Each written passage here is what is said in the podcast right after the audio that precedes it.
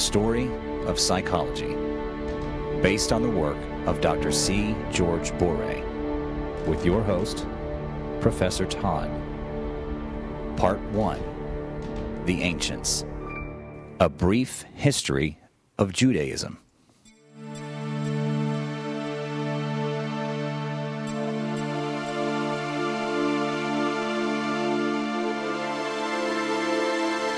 Palestine was a fertile area, warm and watered by the Mediterranean rains, a most desirable location.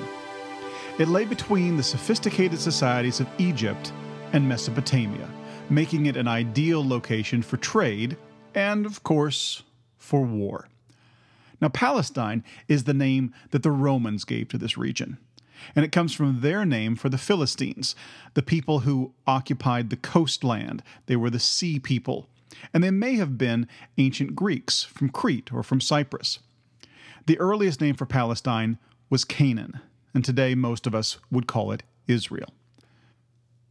Tradition has it that the Hebrews came with their father Abraham from Ur in Mesopotamia around 2000 BC. Along with Abraham's El Shaddai, literally the God of the mountain. It's more likely, however, that they were natives to the area just to the east and conquered their closest relatives, the Canaanites, to establish their historical domain. The Hebrews, the Canaanites, the Phoenicians were all ethnically the same people. Their languages were merely dialects of each other, and they shared in the use of the first alphabet. Constant warfare with these neighboring peoples apparently resulted in a large number of Hebrews being enslaved by the Egyptians, which sets the stage for the singular event of Jewish history, the Exodus. Our central human character in the story of the Exodus is Moses. Moses was possibly an Egyptian, but he assisted the captive Hebrew population in their hour of need. He quite possibly was the one who introduced Egyptian cleanliness laws during a time of plague, which would have helped to preserve the Hebrew people and protect them from death. Around 1300 BC, Moses led the captive Hebrew population out of Egypt and back to Palestine, where they would be of enormous influence on their settled brethren the Hebrews organized themselves into 12 tribes with warrior priest chieftains, referred to in the Bible as judges. Intertribal warfare led them to seek a monarch, similar to the ones that they had observed in Egypt and Mesopotamia. At about 1010 BC, they found that monarch in a ruthless warlord named Saul. After only four years, Saul's kingdom was taken over by David. After defeating the Philistines, the sea people, possibly the early Greeks, who had settled along the coastline, David established Jerusalem as his capital, and that became known as the City of David. In 966 BC, David was succeeded by Solomon. Under Solomon's rule, the Hebrews became rich, investing in the trade between Phoenicia and Egypt, as well as in sea routes to Arabia and East Africa. Solomon had a temple built in Jerusalem to contain the Ark of the Covenant. The Ark of the Covenant was a gold covered wooden box that presumably contained the tablets of the law that Moses had received from God himself at Mount Sinai, along with manna that the Hebrews had subsisted on during their wanderings in the desert in the Sinai, and a staff that was carried by Aaron, the brother of Moses, a staff that was said to have blossomed as a miracle of God. This Ark of the Covenant was the most sacred symbol of Yahweh, and it was believed to give power to the Hebrews over their enemies. Although the descendants of the Hebrews would become known for their monotheism, the early Hebrews were in fact polytheistic, even animistic. They believed in spirits, and, as pastoralists, they were particularly devoted to the cults of the bull, the sheep, the goat, and so forth. Animal sacrifice was the tradition. and it was carried out mostly at local altars and at wilderness sites. Now, many of the stories that we know about the Hebrews and Moses come to us through the book of Genesis. Genesis contains the common myths of the region and many other regions as well, such as a creation story, the fall of man, a worldwide flood, and so forth. Very similar and sometimes competing stories like these existed among all of the people throughout this region. The divine figure Yahweh, possibly the Canaanite god Yehu or Yah, became the national god of the Hebrews. With Solomon in the temple, Yahweh was made into the greatest God of all. He retained, as the Bible demonstrates profusely, very human characteristics jealousy, regret, anger, love of the scent of burnt offerings, and even an openness to negotiation or changing his mind. Now, early beliefs of the Hebrews did not involve the concept of hell as we know it now. There was instead Sheol, a land of darkness beneath the ground. Like the Hades of the Greeks, or the Hel of the Germans, Sheol was home to nearly everyone who died, not just those who died sinful. Sheol was unpleasant, but it was not a place of eternal torture. Only a very few righteous people died and went to heaven to live with the gods. The Hebrew religion revolved around laws, many, many laws. The most well known of these laws are codified as the Ten Commandments. However, in all of Hebrew teaching, there were 613 commandments, each of which were important to follow. Sin could be lifted by means of prayer and sacrifice. Uncleanliness, such as menstruation and childbirth, would be cleansed by ritual purification, and all of these controlled by the priestly caste. Beyond the 613 commandments, the laws of Moses regulated all of life for the Hebrews, including diet, hygiene, medicine, and even sexuality. After King Solomon, the son of David, the condition of the Hebrew tribes began to deteriorate. Rich and poor classes developed, and the caste of the priests, who were the descendants of Levi, became increasingly powerful. Solomon's kingdom split into Israel in the north and Judah in the south. In 722 BC, Sargon II, the Assyrian emperor, overwhelmed the entire area. The Assyrians were a particularly brutal group, and the Hebrews, like others, suffered greatly. In the area of their overlordship of Palestine, a number of religious fanatics became influential among the Hebrews. They were also disdainful of the rich and the priests, and they preached that the downfall of the Hebrews was due to their own sinfulness. These preachers were, of course, the prophets of the Bible Hosea, Amos, Elijah, Isaiah, Jeremiah, all preaching in the 800s BC. And they introduced an idea borrowed from the larger cultures around them. A Messiah, born to a young virgin, would be sent by God. He would rise up and rescue sinful Israel from the consequence of their oppression from their sinful neglect of God. This Messiah would save his people from their sins. And in the Greek translations of the Bible, Mashiach would be translated as Christos, the Anointed One.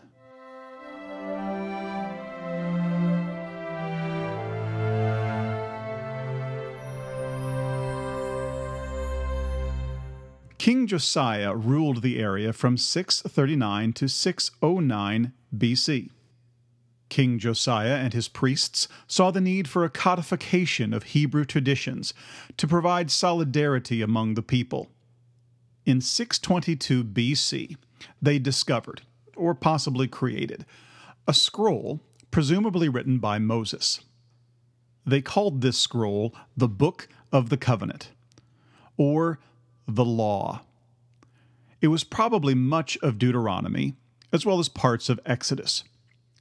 The scroll was read out loud over two days and proved to be quite a hit. With that support, King Josiah went on to destroy the idols to the other gods in Palestine. In 587 BC, in the midst of a war between Egypt and Babylonia, the Babylonian king Nebuchadnezzar invaded Palestine. Nebuchadnezzar destroyed most of Jerusalem, including Solomon's temple.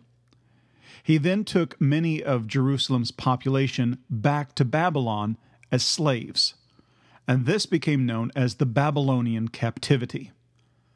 Just prior to the Babylonian captivity, the writer Jeremiah gave his warnings, and later Ezekiel also reprimanded the Jews for bringing this on themselves once again from their neglect of the worship of the one true God.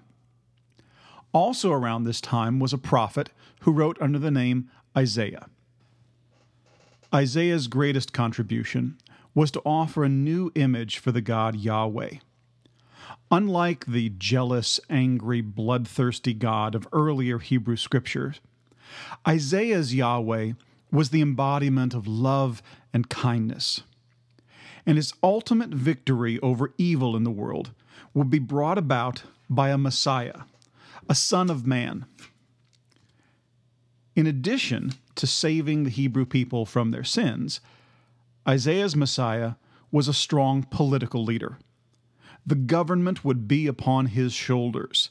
He would be called Wonderful, a mighty King, an everlasting Father.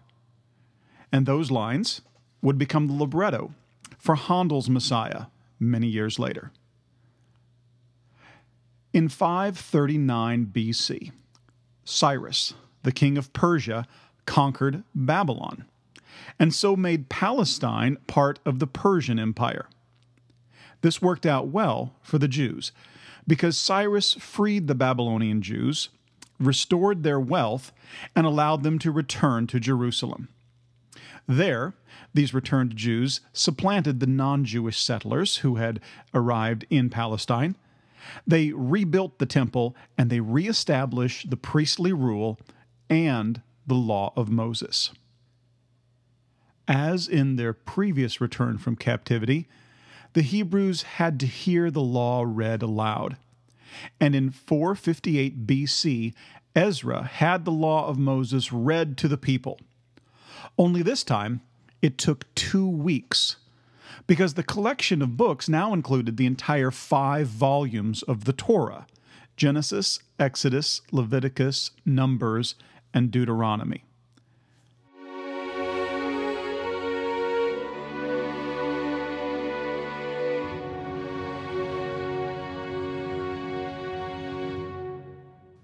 Modern biblical scholars view the Torah as having four authors, or groups of authors. The first two are called J and E for Jehovah and Elohim. Those names, J and E, are based upon the words that those writers used to describe God. So, for instance, J called God Yahweh. J was most likely from the southern kingdom of Judah, and he was responsible for much of Genesis, Exodus, and Numbers. E, on the other hand, used Elohim for God instead. He was likely from the northern kingdom of Israel. He wrote the rest of Genesis, Exodus, and Numbers. And then J and E were probably integrated sometime soon after 722 BC, around the time that the Assyrian Empire overwhelmed Palestine. The third author is D. He represents the Levite priests who put together the book we now call Deuteronomy. Deuteronomy is the fifth book of the Jewish Torah. It consists of three sermons or speeches delivered by Moses, recounting the law, thought to be the book of the covenant, as well as some supplementary material, including an account of Moses' death. It probably dates from not long before 622 when King Josiah discovered it. P refers to the priestly code. It covers the genealogies and the rituals in the books of Genesis, Exodus, Numbers, and Deuteronomy, as well as Leviticus. It was probably written not long before King Josiah died, around 609 BC. Some scholars believe that P may in fact have been the author Jeremiah. And finally, R, not an author but a redactor. R combined J, E, and P into the first four books of the Torah and then added D, Deuteronomy. Some scholars believe that R may have been the prophet Ezra. In 322 BC, ownership of Jerusalem changed hands again. This time, Alexander the Great took control of Palestine. The region surrendered without a fight. Alexander was supposedly an admirer of the Jews and their God. He introduced a long period of Greek rule and the accompanying Hellenization, which would affect Judaism greatly. For instance, the Hebrew scriptures were translated into Greek, called the Septuagint, in about 200 BC. The prophets were added to a collection of scriptures also dur- during this period, as well the, as the books of Proverbs, Psalms, the Song of Solomon, Job, and Ecclesiastes. The development of a Hellenized Jewish community in Alexandria, Egypt, led to a split between those liberal Jews and the more conservative Jews of Palestine. Also, the Samaritans, who inhabited what was originally Israel, broke rank with the Jews of Judea, or Judah, keeping only the original Torah as their scripture they maintained only the first five books of the Bible. The next hundred years or so were crucial ones for the Jews. When Antiochus Epiphanes became ruler of the Seleucid Empire in 175 BC, he was insensitive to the views of the religious Jews and treated the high priest as a political appointee and one from whom money could be made. Antiochus pillaged the temple he attacked Jerusalem and led captive the women and children. Antiochus effectively banned traditional religious Jewish practice. In 167 BC, Jewish sacrifice was forbidden. Sabbaths and feasts were banned, and circumcision was outlawed. Altars to Greek gods were set up in the temple, and Antiochus even went so far as to have a pig, an unclean animal to the Jews, sacrificed on the temple altar. A rural Jewish priest, Matthias the Hasmonean, sparked the revolt against the Seleucid Empire. He began by refusing to worship the Greek gods.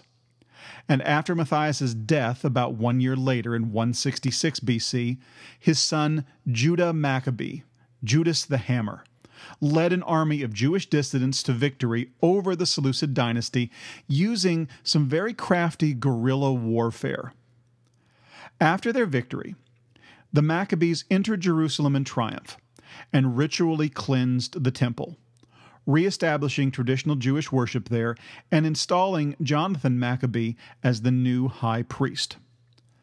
The Jewish festival of Hanukkah celebrates the rededication of the temple following Judah Maccabee's victory over the Seleucids. According to rabbinic tradition, the victorious Maccabees could only find a small jug of oil that had remained uncontaminated by virtue of a seal. And although this jug contained only enough oil to sustain the menorah for a single day, the oil miraculously lasted for eight days by which time further oil could be procured.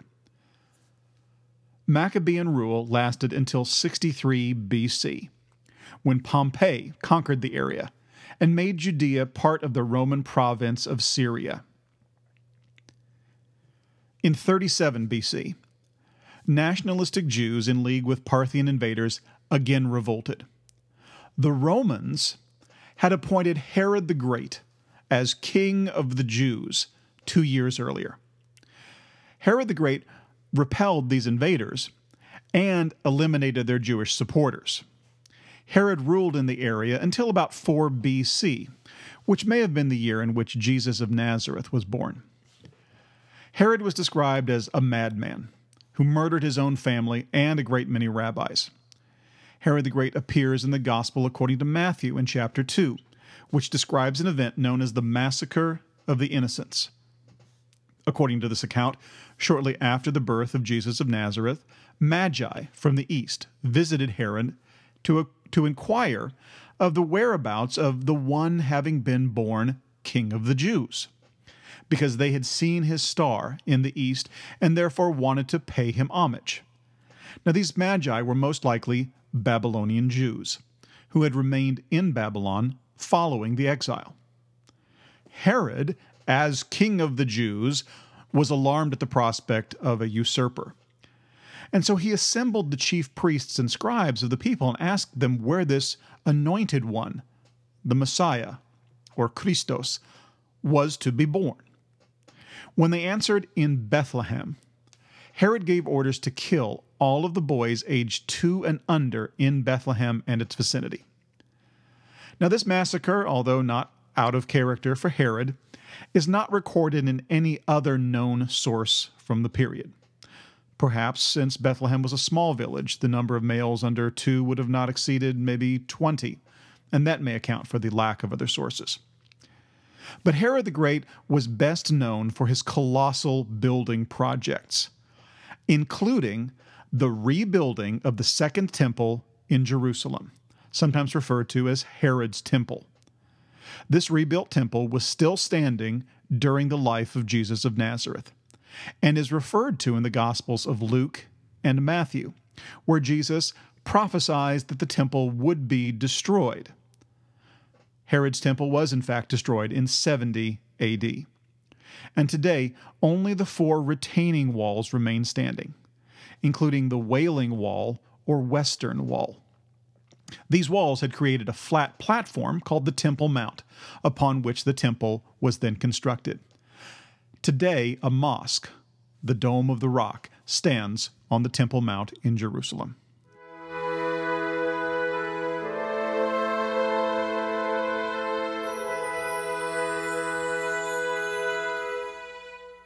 Over the time, the government of Palestine, mostly Roman appointed Jews, would disintegrate into incompetence and corruption. Groups of zealots or fanatics arose who swore to kill all disloyal Jews. And in fact, they killed quite a few, along with many Gentiles as well. The Gentiles of the area responded in kind, until Emperor Vespasian sent his son Titus with Roman legionnaires to Palestine. And Titus offered the Jews a lenient settlement. The Zealots, however, turned them down and so the legionnaires slaughtered them. By 70 AD, Titus ordered the temple destroyed and all of the Jews dispersed. This became known as the diaspora. Millions of Jews spread throughout the Roman Empire, which already contained some 7 million Jews, roughly 7% of the empire's population. With the diaspora, the Sadducees disappeared. And the Pharisees, by means of their teachers, rabbis, kept the flame alive by preaching the law in thousands of synagogues. Around 132 AD, there was another uprising by Jews in the Near East. The Emperor Hadrian outlawed the teaching of the law and destroyed most of Judea. Many Jews then went to Babylon, where they were fairly well treated and did quite well. In around 500 AD, they completed the Babylonian Talmud, a collection of commentaries on and expansions of the law. Within the Roman Empire, many Jews were granted citizenship, just like everyone else, in 212 AD. They were, however, disliked by other Roman citizens. They insisted on dressing differently, celebrating different holidays, honoring a different God, eating different foods, observing different rituals. And even more annoying was their exclusivity, their firm conviction that they were better than everyone else, and they disdained everyone else's gods. The increasing popularity of one Jewish messianic sect, Christianity, only made things worse. And in 417 AD, Constantine, the first Christian Roman emperor, lowered the Jews' status to that of secondary citizens in the empire. And they remained in that precarious position for the next 1400 years.